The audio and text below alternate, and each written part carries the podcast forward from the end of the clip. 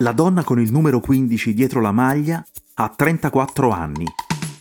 Tutte le volte che parte con la sua nazionale di calcio, in valigia infila 5 collan, 5 magliette, 5 reggiseni, 5 paia di calzini, 5 di tutto. Porta un flacone di gocce di Cibidium e in borsa tiene una sciarpa per l'aria condizionata in aereo. Fa così da quando l'hanno chiamata per la prima volta, da quando ha cominciato a segnare un gol dietro l'altro, fino a sommarne una cinquantina, aspettando il prossimo. La donna con il numero 15 dietro la maglia, il prossimo gol lo sta preparando. Ma come sempre succede, non ha la certezza che possa arrivare per davvero. Calcio di punizione da fuori area. La palla defilata sulla sinistra. Lei è americana, ma contro l'America protesta. Vuole un paese migliore, dove non ci sia discriminazione verso i neri, verso le donne lesbiche. Gioca per la sua federazione, ma lei la federazione l'ha denunciata. L'ha portata in tribunale con altre compagne di squadra, perché i premi più ricchi come al solito sono per gli uomini. La donna che sta per calciare una punizione contro la Francia si è fatta fama di rompiscatole, una seccatrice. Ha pure detto che se dovesse vincere questo mondiale dell'estate 2019 al ricevimento del presidente Trump alla Casa Bianca e no, lei non ci va. Allora il presidente ha aperto Twitter e ha scritto pensi prima a finire il lavoro. Ha una certa pressione addosso allora, prende la rincorsa e calcia.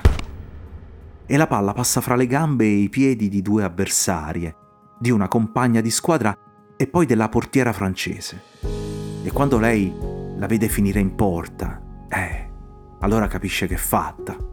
Corre verso la linea laterale del campo e alza la testa in modo che tutti vedano i suoi capelli, rosa, viola, quello che è, alla Tilda Swindon e sorride. Spalanca le braccia e sorride. Adesso lo sa che con quel gesto è diventata un'icona. Non è più solo una calciatrice. Adesso è per tutti Megan Rapino. Cup for Megan Rapino.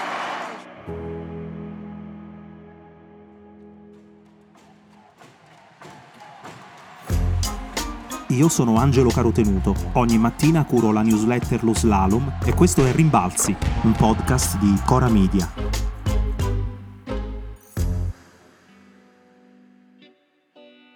Per capire come siamo arrivati a Megan Rapino è necessario tornare indietro fino al 1972 le rivoluzioni spesso cominciano in un dettaglio nascosto, senza alzare la voce. Questa del calcio femminile inizia nel giorno in cui entra in vigore la legge che prevede pari opportunità sportive tra uomini e donne negli istituti scolastici per poter accedere ai fondi federali. L'impatto del titolo nono, l'emendamento sull'istruzione, sarà colossale. Ma da solo non avrebbe prodotto granché se negli stessi anni non fossero arrivati in America certi vecchi campioni come Beckenbauer, come Pelé. La grande forza del calcio negli Stati Uniti è la sua debolezza, la sua assoluta mancanza di storia e di tradizione. Non è un gioco americano, si diffonde per imitare gli europei, col vantaggio, paradossale, di non avere barriere culturali. Non c'è nessuno, insomma, che faccia sentire inadeguata una bambina con un pallone tra i piedi. Nessuno si prende la briga di dire a una undicenne di New York che no, non dovrebbe prenderlo a calci. Per giunta, se ci sai fare, se dribbli, se pari, se fai gol, ti danno una borsa di studio al college.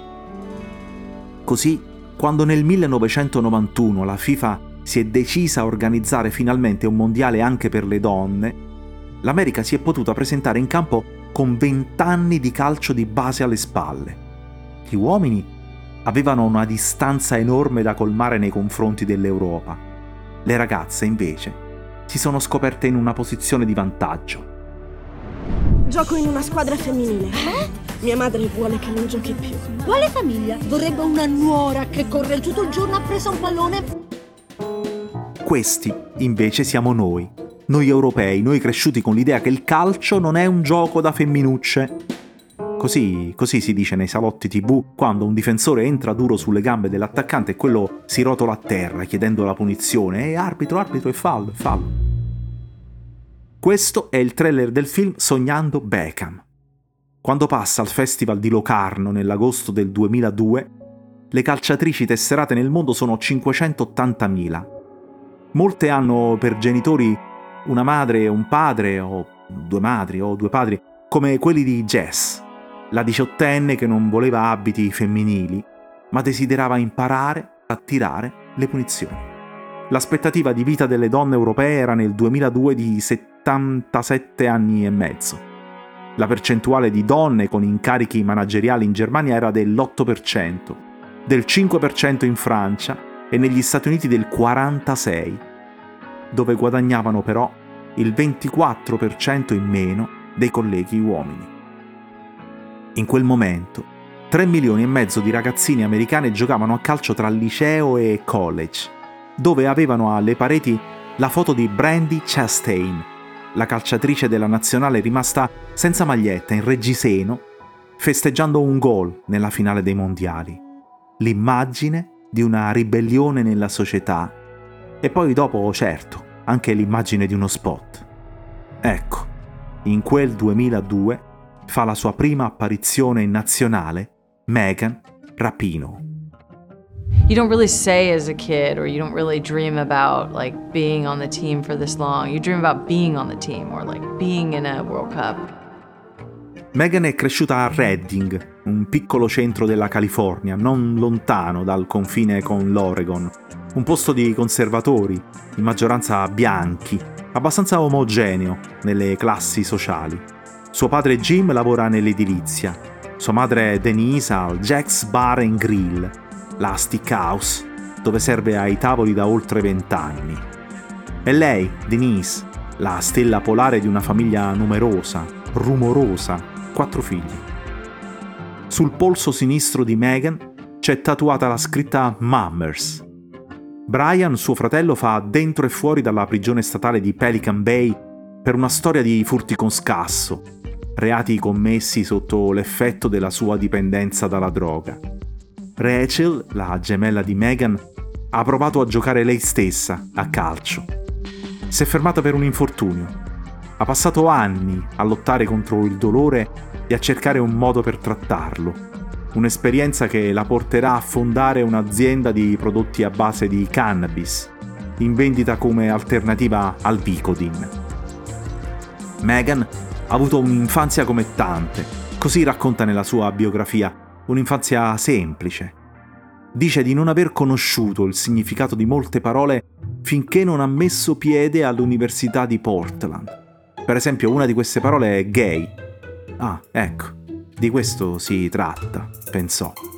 E di quello si trattava e scoprì che la cosa riguardava anche lei. What a World Cup for Megan Rapinoe! Insomma, quando Megan Rapino segna su punizione ai mondiali del 2019 contro la Francia, da tre anni sta insieme con Sue Bird, campionessa della nazionale di pallacanestro, una fuoriclasse.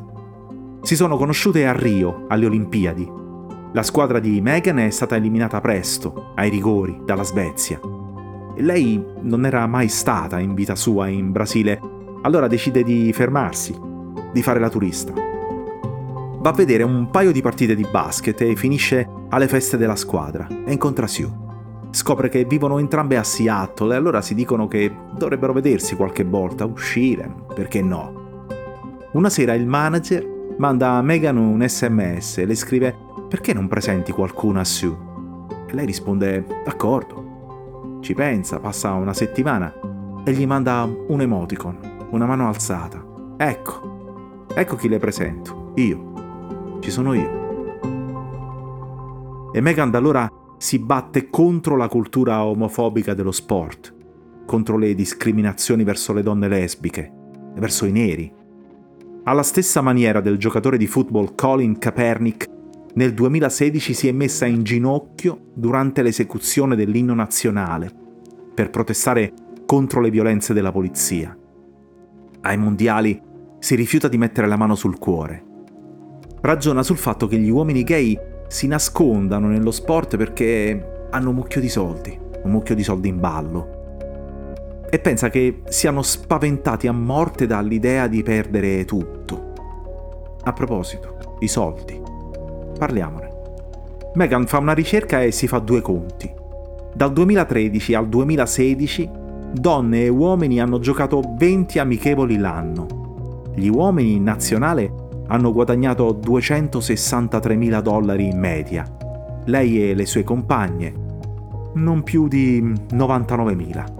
Eppure, eppure sono loro che tengono in attivo i conti della federazione, passata da una perdita di 429.000 dollari a un attivo di 17 milioni, grazie ai loro trionfi, ai loro ori olimpici, ai loro titoli mondiali.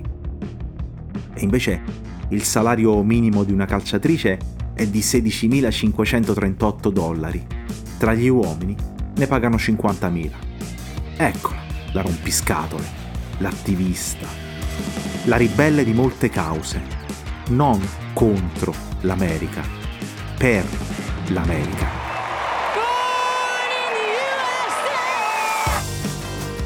Questa è la sua esultanza dopo un gol contro la Colombia. Corre verso la linea di fondo campo, afferra uno di quei microfoni tutti pelosi che catturano i suoni dal prato e ci canta dentro.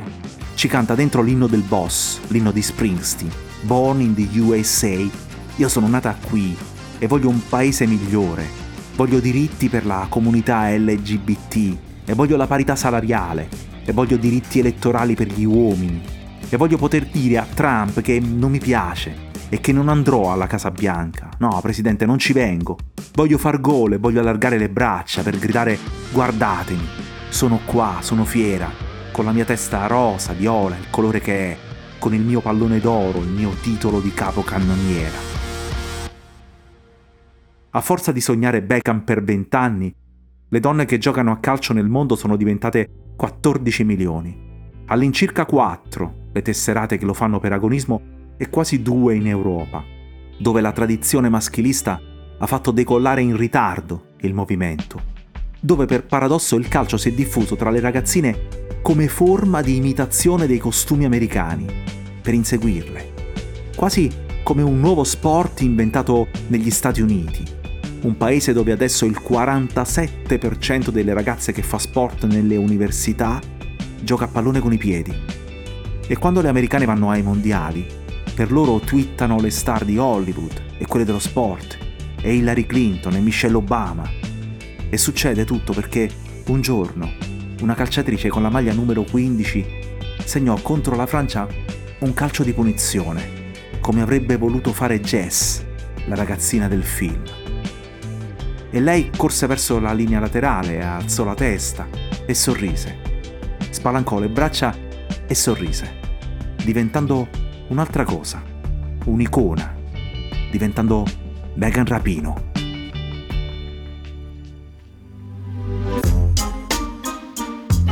Rimbalzi è un podcast di Cora News prodotto da Cora Media, scritto da Angelo Carotenuto. La cura editoriale è di Francesca Milano. La supervisione del suono e della musica è di Luca Micheli. La post-produzione e il montaggio sono di Filippo Mainardi. La producer è Monica De Benedictis. Le fonti dei contributi audio sono indicate nella sinossi.